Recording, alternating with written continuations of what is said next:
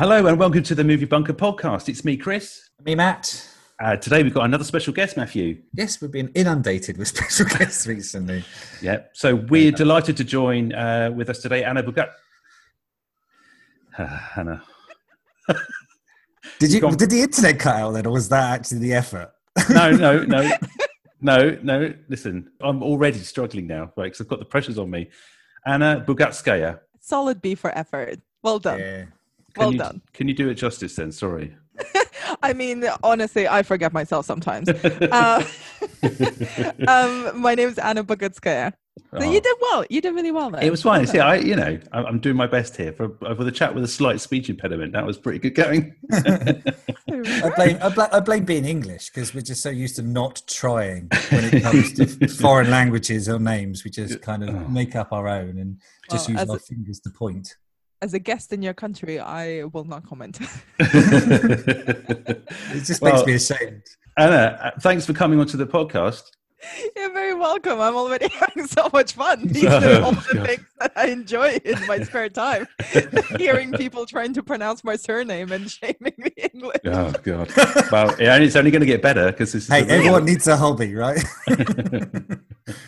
Um, Anna, for those who don't who don't know your work, what what do you do? What, what's your uh, what's your background? Um, so I I I do a couple of things. Um, most of them involve me nerding out about movies.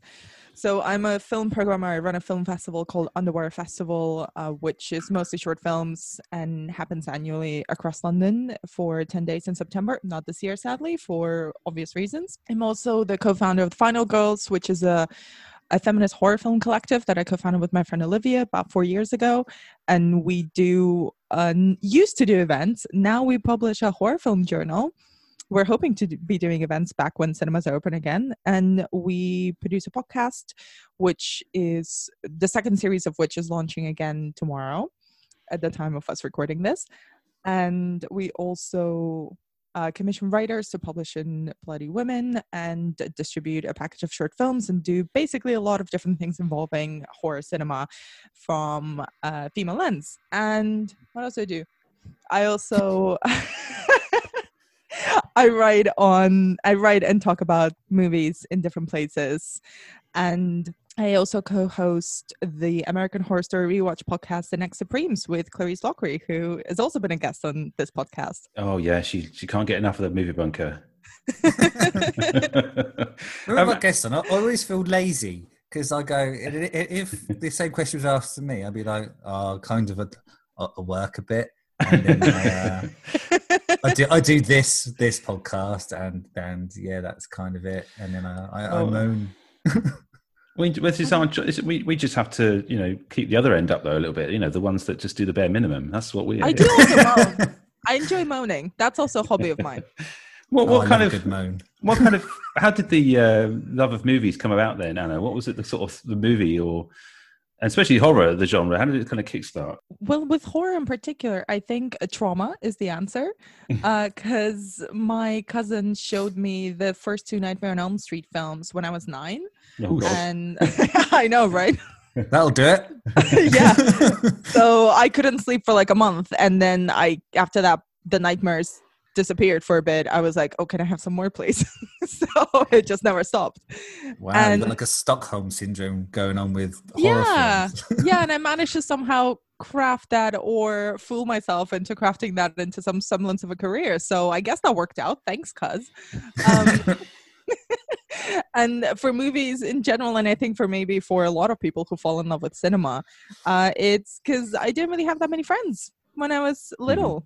And I was a lonely little nerd, so I watched way too many films and TV shows, and then also somehow managed to fool everyone into thinking that that was a skill yeah, well, and a career. I like films. Well, well done. Good for you. Yeah. yeah. over here.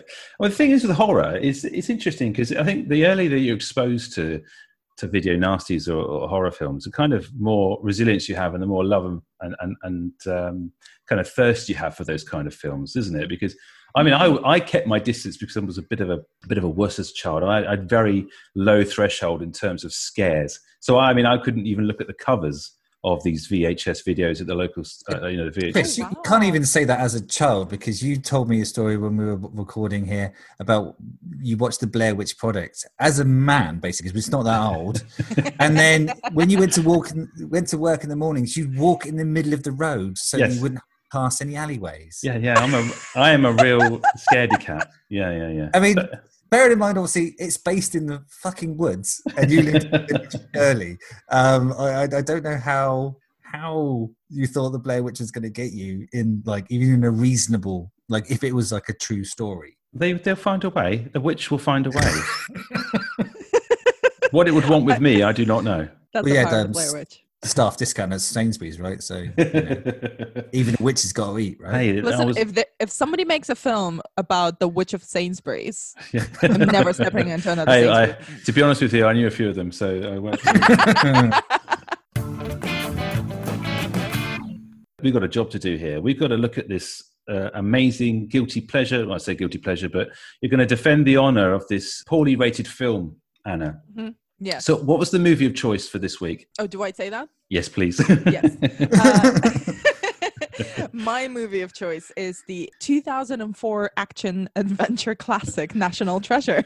Benjamin Franklin Gates, you are undertaking the duty of the family Gates to find the most spectacular treasure in history.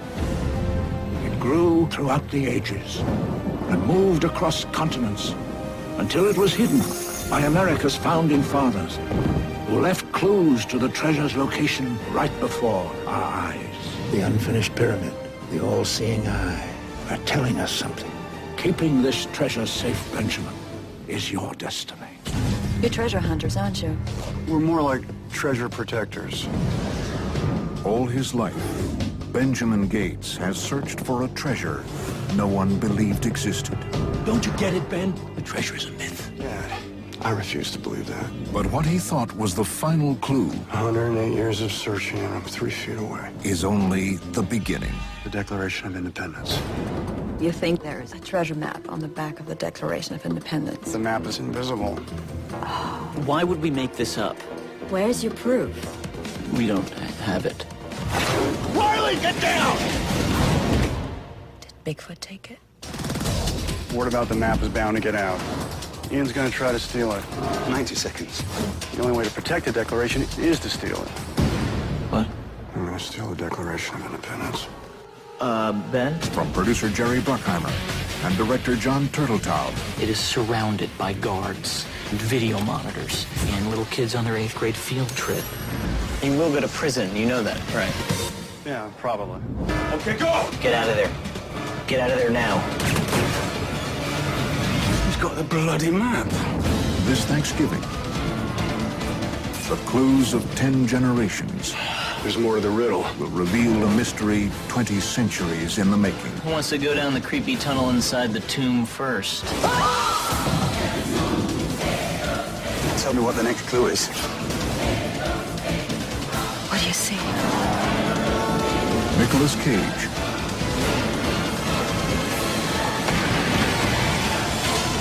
National Treasure.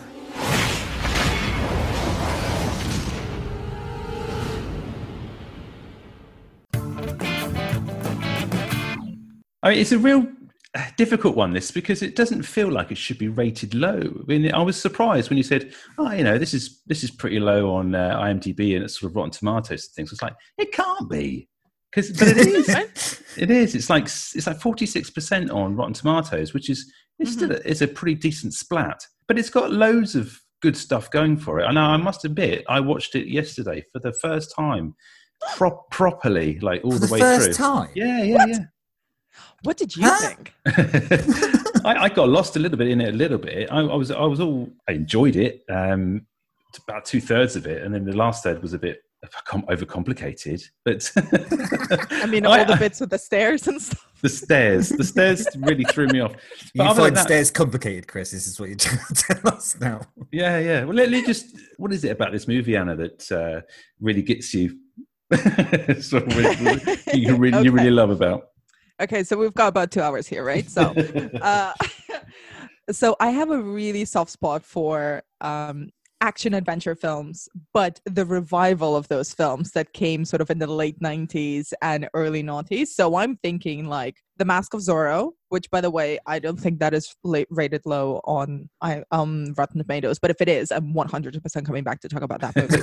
I'm obsessed with it. But the Mask of Zorro, like the Tomb Raider adaptations with Angelina Jolie, The Mummy from 1999, Yeah. National Treasure is one of those. You know, it's a sort of like rip off of Indiana Jones, but it's a sort of good vibe, family friendly, sort of cheeky, not really action, more adventure esque Mm. uh, films that were kind of all about puzzles and you know figuring something out it was all about kind of a quest and it was using the characters intelligence as well as you know um, their physical prowess Yeah. to move the plot along and i always kind of i love them it was kind of like the equivalent of playing a video game except you don't really actually have to do that much thinking or work as you do in a video game I remember Yeah. this came out. It was um, it was a surprise. Um, I was, uh, well, I didn't see it in the cinema. I saw this when it, it hit DVD, and it was nothing. It was like a, a sort of stealth launch, and I watched it, and I thoroughly enjoyed it the first time I watched it. So when it was suggested that this was one of our films for our podcast, I was like, that can't be true. That can't be true. And I, I sat and watched it um, with my ten-year-old daughter. Um, despite it being 12, I think that's just guidelines. It's certainly not, not Nightmare on Elm Street kind of level of uh, introduction there. No. And um, she know she knows what I do, and she was the whole way through it going, "This isn't a film for you. This isn't a film for you. There is nothing wrong with this." Oh, That's good. that's adorable yeah i went to see it in the cinema Ooh, Wow. Yeah. yeah Posh. someone's doing all right for themselves. this is the uh, the lowdown on this the plot synopsis. The lowdown. I sound like Mhm. uh, I don't know where century that comes from, but uh, a historian races to find the legendary Templar treasure before a team of mercenaries. That's the IMDb plot synopsis, which is very neat indeed. yeah, yeah. yeah Uh, directed by John Turteltaub. Now, I hope I've, s- I've uh, pronounced his uh, his name correctly, but You yeah, said he, you said he did every letter, so that's fine. right? we need to get onto the cast as soon as possible because it's got a pretty decent cast and it ticks a lot of boxes. I mean, this is all about Nicolas Cage, isn't it? I mean, what isn't? Like, if Nicolas Cage is in a movie, there's no one else. I'd forgotten, except for Diane Kruger and Nick Cage and Justin Bartha, who plays this sort of sidekick, who I'll come back to in a minute because I love him in this film. Hmm. Like Jon Voight is in this. Christopher Plummer is in this. Sean Bean is in this. Like, the cast is. Harvey Keitel. Harvey Keitel is in this. you Yeah. forgot. Har- I mean, the, the cast is so outrageous. You forgot Yeah. Harvey Keitel. Yeah, yeah. Christopher Plummer's in it for like two minutes. It's like I know, but when he sh- when he showed up, I was like, "Wait, you're in this as well?" like, how Yeah. many? You know, it's like you're in respected this, and you're in the loft from the Goonies as well. It's amazing. Yeah. Yeah. I was really Yeah. surprised that Sean Bean uh, didn't die because I always write this down. If I see Sean Yeah. Bean, I put dead next to his Mhm. name, but he doesn't die. He's No. really good. Um, he, he's brilliant at playing this kind of the, the smarmy British guy. He, he's very typecast, I think, sometimes Sean, Sean Yeah. Bean, especially during this period of like late nineties and, and the noughties uh, films. He was like the go-to guy for that kind of turncoat. But uh, we'll just go back to Nicolas Cage for a second because he is. This is perfect Cage for me because he's he's riding this PG PG thirteen or whatever twelve rated film, and he's just bubbling away, isn't he, under the surface? There's Mhm. little little um, glimpses of his nuttiness, uh, and he. I think it's perfect pitch for him because yes, he, I think he's got a very he's very aware of what he's doing, and it comes across really nice on screen. Yeah, I thought he's hilarious. He's super charming in this film. You know, he's kind of trying to go for that sort of Brendan Fraser vibe of Yeah, he's supposed to be the leading man, and you know, Diane Kruger is obviously going to fall madly in love with him by the end of the by the end of the film, which we should talk about the absolute lack of chemistry between those two. But there's so many shots and scenes of people just adoring him and he's got one of these amazing kind of m- movie character bios that is impossible for a human being to have you know it's like oh he's got a degree in engineering from MIT and in American history from Georgetown and also he's like a black belt in taekwondo whatever and also he's incredibly dashing and tall and handsome and he comes from this long line of you know historians that have been that are renegades and he needs to reclaim the family honor and he's just driven by his love of american history and politics and ethics and you're like what what a guy!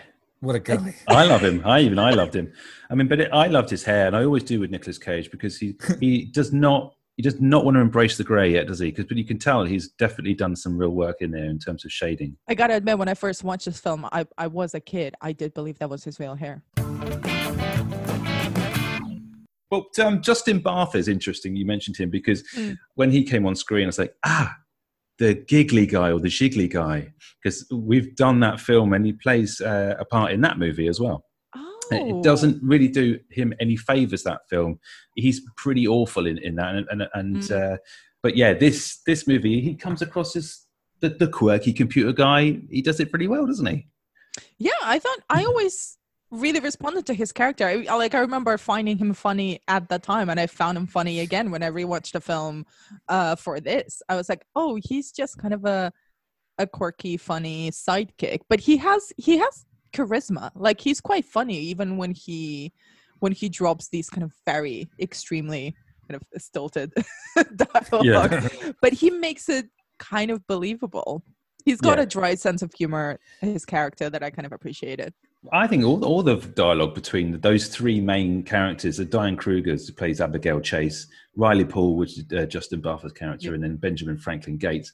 All three of them have got quite decent sort of chemistry as a threesome without the, maybe the love interest show Mm. thrown in. Without that, because they were Ben and Riley seem to have a, a proper little love fest going on, don't they? Oh yeah, like that's that's the romance of the film. for That's me. the It's like, romance, yeah, that's sorry, the, um, Diane Kruger is not any part of the equation here. It's all about Riley being desperately in love with um, Nick Cage. yeah, yeah, Yeah. yeah, yeah, yeah. He He's idolizes clearly uncomfortable in every situation, and the only reason he's there is for his love of Ben. Yeah, That's the only reason. He goes to the Arctic or somewhere very cold. like and the also I love that he kind of pokes fun at this at this character just being so much like he's so extra throughout the whole of the film and riley just constantly pokes fun at it. And i think without that the film would be much much trashier than it is. And it's it has a sort of self-awareness to it that i really enjoy and that kind of makes it rewatchable. Like i enjoyed going back to it and and seeing all those characters interact with one another again. It's Yeah. interesting because you get this a very tropey setup to the movie as well because you get this sprawling prologue, which does take a while to get the, the, the, the information across that you need to know before you, they can actually just plonk you straight in there. You're really set up, aren't you? To, to they want to get as much information into you as possible. hmm I like Uh, the chair ladder in the loft. I saw that and I was like, oh, I could do one of them. What's that? I was just, so when he goes into the loft, to go up to the high part of the loft, Yeah. it looks like a chair, but then you fold it over and it's a ladder as well as a chair.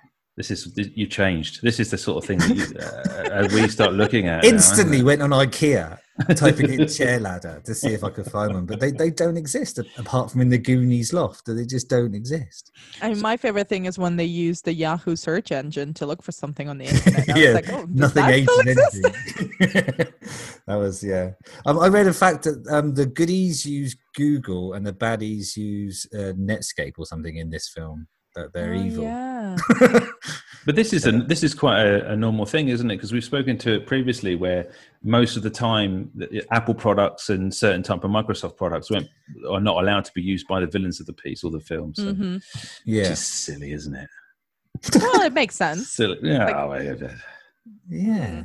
But you don't um, have the same phone as a bad guy, right? no, true, very true. But How would a what, psycho do that? Well, talking of psychos, what's Harvey Keitel doing in this movie? I don't understand. He's got a Very s- little. He's buying a house. yeah. There's got to be a tax bill, right? I mean, um, Nicolas Cage knows all about that, but Harvey Keitel is definitely dialing this one in. What is Oh, it? you know, I, I love Keitel. Even when he's dialing in, I was like, oh, hello, you. Are you going to murder someone in this film? That's the problem. He's too nice in this film. You're like, like even like as a police officer, he's got he's got the person that's done the crime that he's out to solve, right? So he's there. Harvey Keitel, the cop, is there to solve the crime of who stole the um, Declaration of Independence. It is Nicolas Cage. Mm. he has Nicolas Cage, and yet somehow, through reasons of plot, decides he's not going to arrest the thief who had actually stole it. He's going to just randomly arrest another guy who had Yeah. nothing to do with it, fundamentally.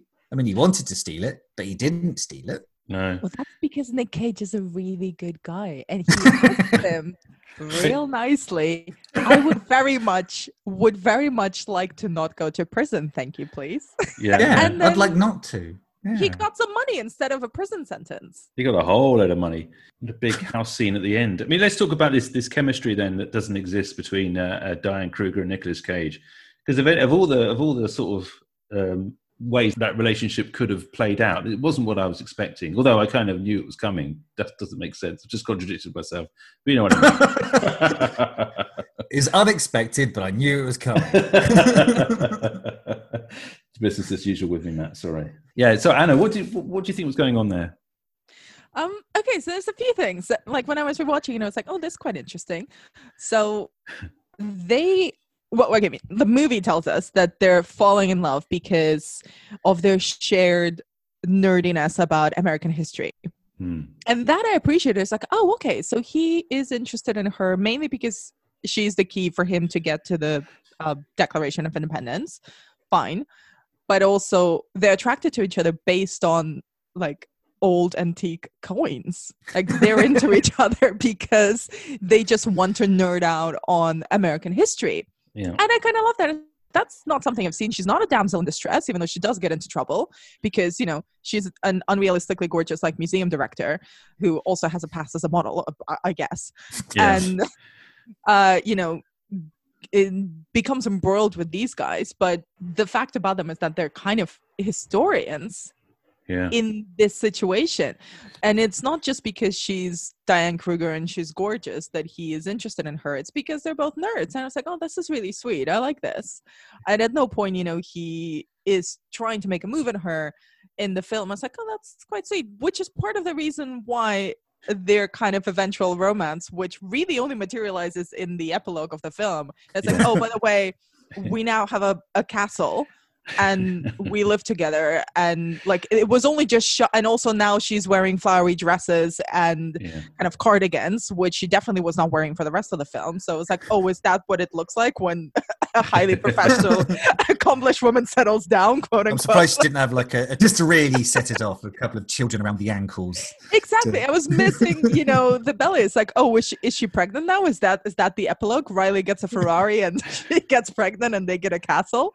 But um yeah it just wasn't like i appreciated the lead up to it because it was based on them connecting over a shared passion. But it, Yeah, it's there really was no chemistry like no romantic like- chemistry. No, like you say, it's, it's, it's weird because, like, looking back, I, I didn't really notice at the time, but looking back, there isn't literally a single kind of moment where the relationship goes anything beyond the same as he has with Riley. They're just working together. Um, there's you know a couple of inferences to how attractive she is, which that'd be hard to avoid. But yeah, there is literally no romantic elements in it until right at the end. There's nothing. So they're oh no hands. there is a scene there is a scene there? though yeah there is a scene when they uh do a stop and to get buy some new clothes and they're in their respective changing rooms and they're I would talking not use those change rooms, by the way. They are not for me. I'm not- There'd be way too much of me on display for me to use those Oh yeah, yeah, yeah. That's the only scene when they get a bit flirty, and it's a good scene, I thought. Yeah, it's not that flirty, right? No, it's just kind of like I've always I've wanted just, to do. I've just kidnapped you. Ha ha ha. Um, I've always it's wanted to do that though. You know when they go in and uh, they they You scan. guys the- want to kidnap someone. No, no, no, no. That's uh, a not- cry for help. Not again. No, I, I, I would. I've always wanted to go into a shop or be in a situation where I had to buy the clothes and wear them out the store, uh, and get them scanned and you know, because it was just a really cool thing to do. Yeah. Oh Isn't it? yeah, yeah, it is. I've done that. Oh, have you? okay. Yeah. cool. oh, cool. it does feel really cool. Yeah, because you know you think, oh, I need. Oh, a I want to know that story now. I mean, I'm happy to tell it. It's not as exciting. I wasn't like tracking down any old like antique document. I was in Berlin and it was way too cold for the coat I had, so I had to buy another coat. we, should, we should have left that one to the imagination. It was much cooler. than that. I was expecting you were doing. coat. It was a good coat, but you were, I was expecting some sort of more sort of uh, secret secret service types thing going on there, Anna. Yeah. I mean, it kind of did look like a Secret Service coat, though. So you know, Okay, fine. helps. Okay, you've sold it. You've sold it. You, sh- you should reframe that story. If someone was following me, I had to look like the Secret Service to get away from them. I bought a coat. You've done it for me. Yeah, that's how I'm going to tell the story from now on. always build, build it. Always build it up.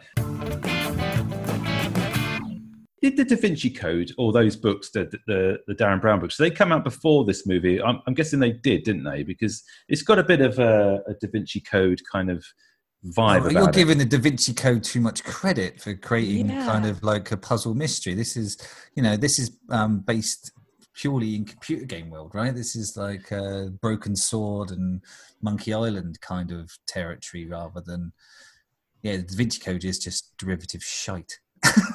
Oh, and that's Matt's opinion. yeah, well, I'm just, I just was instantly kind of recognised that that kind of yeah point and click type thing, which was I, I really enjoyed, and some of the other things as well, the heisty stuff where they're going through the plan. I got like Whoa. flash forwards Yes. to um, Ant Man and things like that. I know that's obviously a recent film, but they're- even like modern uh, Marvel Universe uh, movies are taking that kind of trope where they visualize the plan in advance. I thought you were going to say Ocean's Eleven or something Well, like that, I'd or been- Logan Lucky, and it's like Ant Man. There was a heist. Yeah, so I thought of, it would be too obvious to say uh, Ocean's Eleven. And so I, I scrubbed that one out. I thought Ant Man will be a con- conversation starter. and it I- has been. I just like the way that, um, luckily, all of the security pro- protocols are heavily documented in a public library. I mean, Also- phew, how lucky is that? Also, I love one of my favorite heist movie tropes is when, like you were describing, they explain the heist before they actually do it, and then we see them do it, but we also get the explanation, and it's like a to-do list, yeah, and yeah, I'm yeah, obsessed yeah. with it. And you know, and we we get that. It's perfect. yeah, because you're in on it. Because you're like, you know what's going they needs to do next. Like, wait, now he's he's got the thing. He needs to now go up the stairs. Up the stairs, quick, quick, quick. But there's But always a spanner in the works, isn't there? Oh, yeah, but everything is underpinned by this nerdy knowledge Wikipedia fest that they're having. You know, like when he has to guess the password, and of course he's going to guess what the password is because you know it's a reference to whatever in American history. Yeah, yeah. yeah. But the, the, all, all of this is always inconceivable. It's just complete rubbish. But it, you kind of just have to throw caution to the wind, or, or sorry, any kind of uh, doubts that you have. Just go along for the ride with this kind of movie because you can't sit and think about any of it. The thing I don't always never get, and I think I've spoken to about it on the podcast before, is stone structures or underground things. Is why do buttons work? Why do buttons made out of stone do that? It just makes no sense. And what kind of pulley system do they have? You, I just, Because it's super satisfying. That's how. yeah. Mm. There's always someone leans on the something. noise alone is amazing. You like, yeah, stone on stone.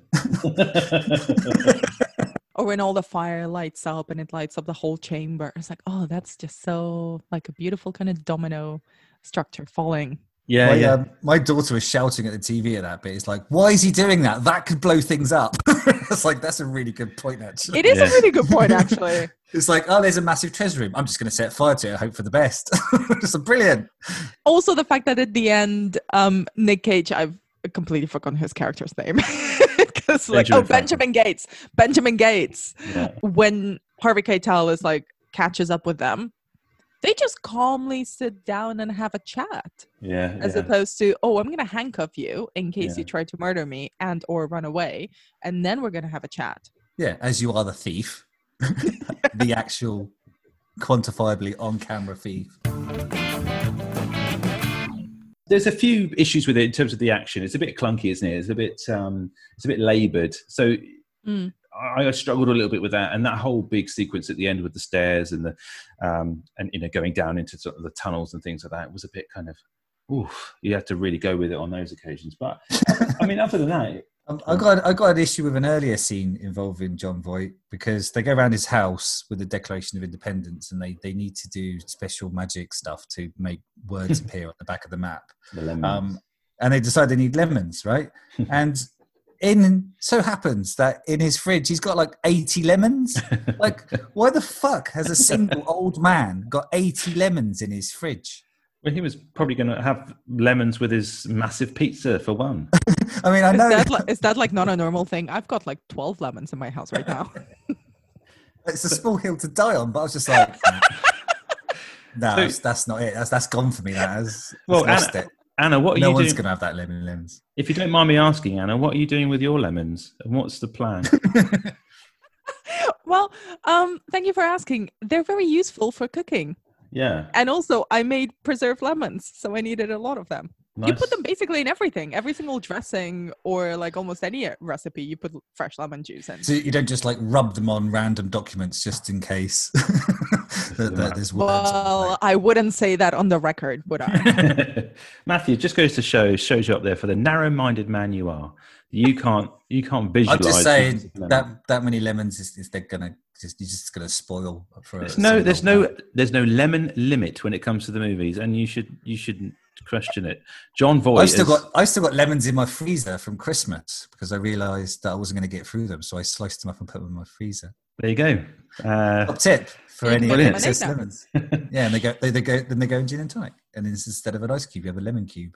Ooh, that's actually a really good idea. I might do that with one of my 12 lemons. and that's the segment or the cocktail segment of the of the show done and dusted. Well done, Time to everybody. spring out, yeah. Well done, both of you.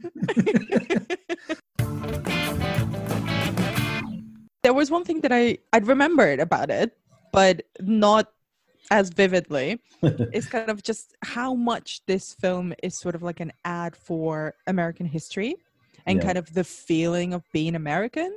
Like there's so many moments where you know the the swooping music comes in when he's relating some great moment from American history. Obviously, not at Mm. all riddled with issues and problems at all.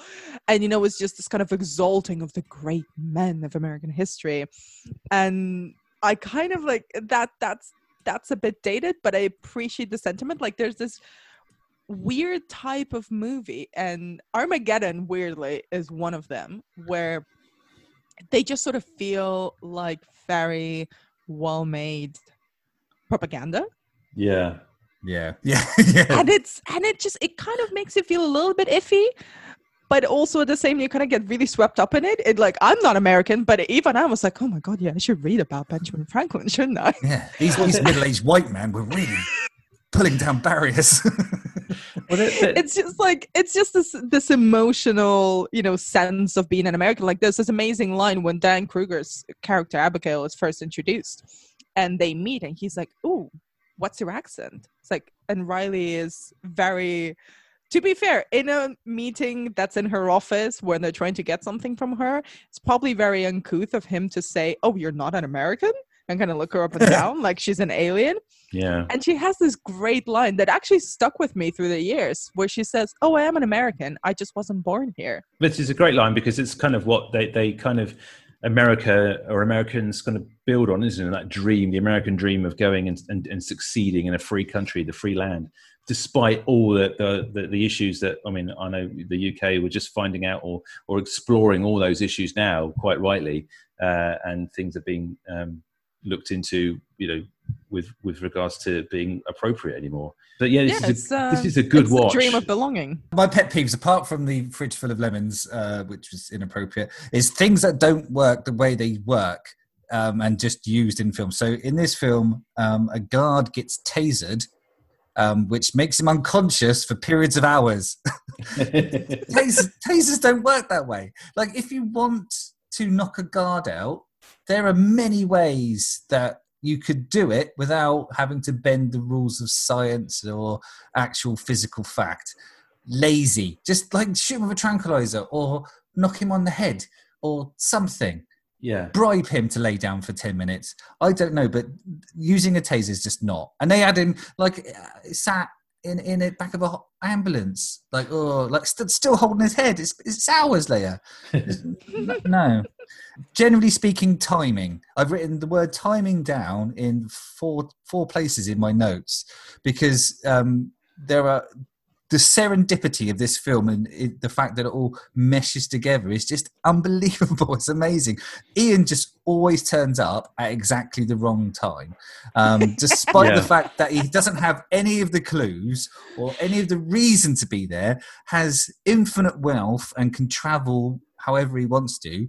these people travel hundreds of miles with no apparent form of travel as well. That's another thing. Yeah. yeah. Um, then there's a bit where Riley was sending the little kid to go get the bits of uh, the Stowe letters. Was it Stowe letters? No, the Yeah. Dogood si- letters. yeah. Right? Sounds good letters. So I've he was. forgotten all the names. That's it. Yeah. so he's sending them in one at a time. No fucking reason for that for a start. But let's let's just let's just let's just let's just go away with that one. Oh wait, wait, wait, wait! I do disagree with that. I think there is a reason why he sends in the little kid um, several times as opposed to getting all the letters at the same time. It's because if he does get caught or intercepted, either by guards or by the henchmen or anyone else, they will only ever have a small portion of the whole piece of the puzzle. So they will never have the full sentence that they're looking to get from him. They'll only have four letters, which is what yet, happened. and yet, the four letters they got were enough for They- them to make that- it to the exact same place at the exact same time and look at the exact same thing. Um, yeah, They just So- had to Google it or you know Yahoo. Yeah. it. Just the last four letters. That's all they needed. That's that's all they needed. Um, but the, the thing that annoyed me about this scene wasn't the fact of the timing or the fact that he was sending him. Um, is that he was giving him small. Pe- he had, he had a, a notepad and he's giving him small pieces of paper, and yet the really important clue that he was writing down, he chose to write on the edge of the fucking newspaper. Mhm. Why would you do that? You've got a pad, and it's important, right? This thing that they're going to write down is important. He's Uh, got a pad. Anna, you know we've been doing this podcast for nearly two years, don't you? This this is Not the- this particular one. This is just No. like 40 minutes. It just feels like two years. But this is the sort of thing that Matthew can't handle, and then- and this is Can't handle it's difficult to get through an an episode. for this. Have you gone on? I've got an answer. He's doing it on the crossword uh, puzzle on the paper because it's going to make him look less suspicious as a, a adult man who's sitting on the street with a notepad and a little kid running up to him every 10 minutes. Yeah, he's, he's giving money crossword- to. Yeah. There's a lot of really suspicious things in that. But Yeah. he's doing The a fact that crossword puzzle. Writing something, the fact that he'd writing something down is the least of his problems. Matthew, see, you could tell you're uh, now we're ramping up because now the the the, uh, the swears have gone up as well. I've I'm noticed. sorry, but it's just too much. You've, you've Um, got one more. You've got one more fucking shit to use in the podcast. I've, all right? I've got two more points, so these are both real big ones for me. Um, is is when they finally reach the catacombs? Mhm. Uh, he points a torch, uh, like an electric torch, at a torch to light the torch. Just use your torch. What? He's got a he's got a torch, right? A, a much superior lighting device than flame ever could wish to be, and yet he used a torch to point at the like the flaming torch to light the torch. That's yeah. With light. no. Oh I dear. mean, it's for the drama. yeah, Just embrace the drama. yeah. And then you- Ian, oh god, Ian there's the more. characters, Jesus. they're walking always just at the edge, so he'd be able to see nothing. All they could see would be the back of Ian's head, and Ian could see nothing. So he's just randomly walking into darkness. And and, and the, the final thing that got me. Um, Oh Jesus is that- Christ! is that if ever there's a point in the film where someone goes, "Do you trust me?" Don't say yes because you're going to get dropped. Yeah, That's always what happens, and and it does. She gets dropped twenty foot and onto like the edge of a really rickety platform. yeah. Yeah. okay, I will give you that. That scene did make me roll my eyes really hard because I was like, "Oh, don't. First of all, never trust men. But Absolutely. So, so the answer to the question, "Do you trust me?" is like, no. Pull me the fuck up. but also I'll like, jump. what what other option is there be? If she says no, he's still gonna drop her. If she says yes, which she shouldn't, Yeah. um, he's still gonna drop her. It's lame. Yeah. Isn't it? All But it then does he's is, gonna is feel it- justified. all it does is because basically there's a, there was a 10% chance she was living in that situation so all it does is that if she crashes through that barrier or if she misses that barrier entirely and plummets to her death her last thought is what a fucking wanker i trusted him So, like, I'm sorry, Benjamin Gates. When did he become like the Tomb Raider? He is a historian slash engineer, which already is, you know, an impossible. slash scuba dive diver it? that was he's, he's a he's a multiple slashy Oh yeah, yeah, yeah, yeah. Well, you know, he's a multi hyphenate creative. Let's call him that. You know, he's a millennial. he's a millennial professional icon. But is he a Tomb Raider as well? Like, where did he get the physical ability to do all of these feats? this is the thing that always bothers me, which is why we like Riley, because he's like, this is really hard. I cannot walk up this many steps, and I'm confused, and it's dark, and I want to go home. And Yeah. that I can relate to. Matt, how's the therapy going? Because I just to say, are you are you all right now? Is you use this to? I'm fine. I, I'm, okay? done. I'm done. Okay, cool, Yeah, cool, I'm cool. I just want to make sure because you you got to let it all out before you go back to I got, to I got, it, I got it all out. Otherwise, when yeah, you when you start to speak to your wife and, and other people in the room or in your house, then you you have to get it all out of the way. Okay, so we're fine now, yeah. We're, we're good. We're Good, good. to- So I was just before we we kind of make a, an ultimate decision, which I think I know what's going to be, because you sounded like you didn't like it, Matthew. I don't know. I don't know. I don't know if it's me, Anna. I don't know. What did you think of? Matthew seems to be on the fence about this movie.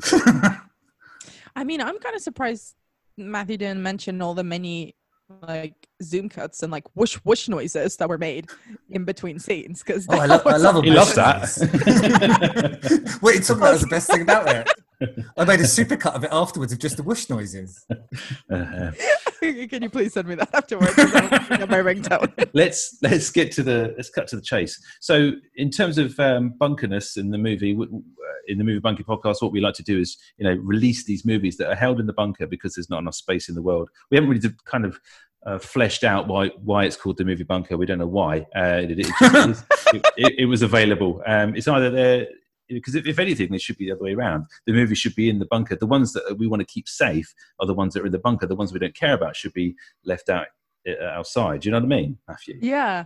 So we've Yeah. done it all the wrong It, way. it was a more innocent time when, Yeah. when we wanted to. But yeah, So now now the outside is a dangerous place. well, we've reversed that. So what we've done is we've kind of just created this whole stupid story that we are in a bunker and we're releasing the movies that are, are good enough to be out of the bunker into the world. So all those Rotten Tomatoes movies. Okay, Anna, did you? Oh, you okay, got okay, okay. Yeah, yeah, yeah. So you're so you're like the world's cinematic filtration system. So you watch all the movies that are Yeah. badly rated on Rotten Tomatoes, and you decide whether to release them onto the world or not. Yes, exactly. Yes, Okay. you- Like, like the large colon. That's basically. yeah.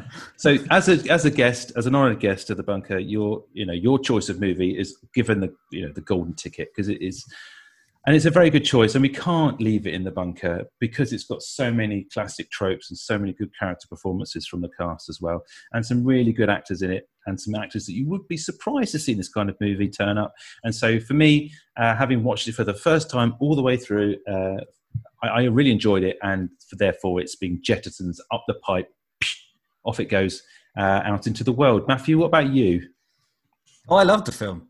As much as it sounds like the only problem with the film, uh, well, apart from those other problems, is the fact that as I watched it with my kids. They thoroughly enjoyed it. Then they noticed that there was a sequel, uh, which is far worse. which they There's going to be a third one as well. is Oh, really? Yeah. Oh, okay. I'll look out for that. I, I, I'd be pleased to see it. I think. I think it's quite a good little. Maybe Have, have um, you seen? the- Have you seen the second one, Chris? yes. No. Actually, no. Why am I saying yes or no? I haven't. No. Anna, Mhm. thank you so much for bringing this one to our attention. It was fantastic uh, watching it for the first time. I'm glad you brought it to us. I'm very happy to have shared National Treasure with you. And am I allowed to leave the bunker and go home? no, no, you must stay because you know uh, you, you, there's some other films we need you to watch before you leave. Oh, can we just watch uh, the one with Brendan Fraser where he lives in an actual bunker? Because I would very much love to revisit that one. Oh, I'll have to Oh, Google that one later. Anna, Anna, listen, um, where can we find you online and what's your Twitter handles and things?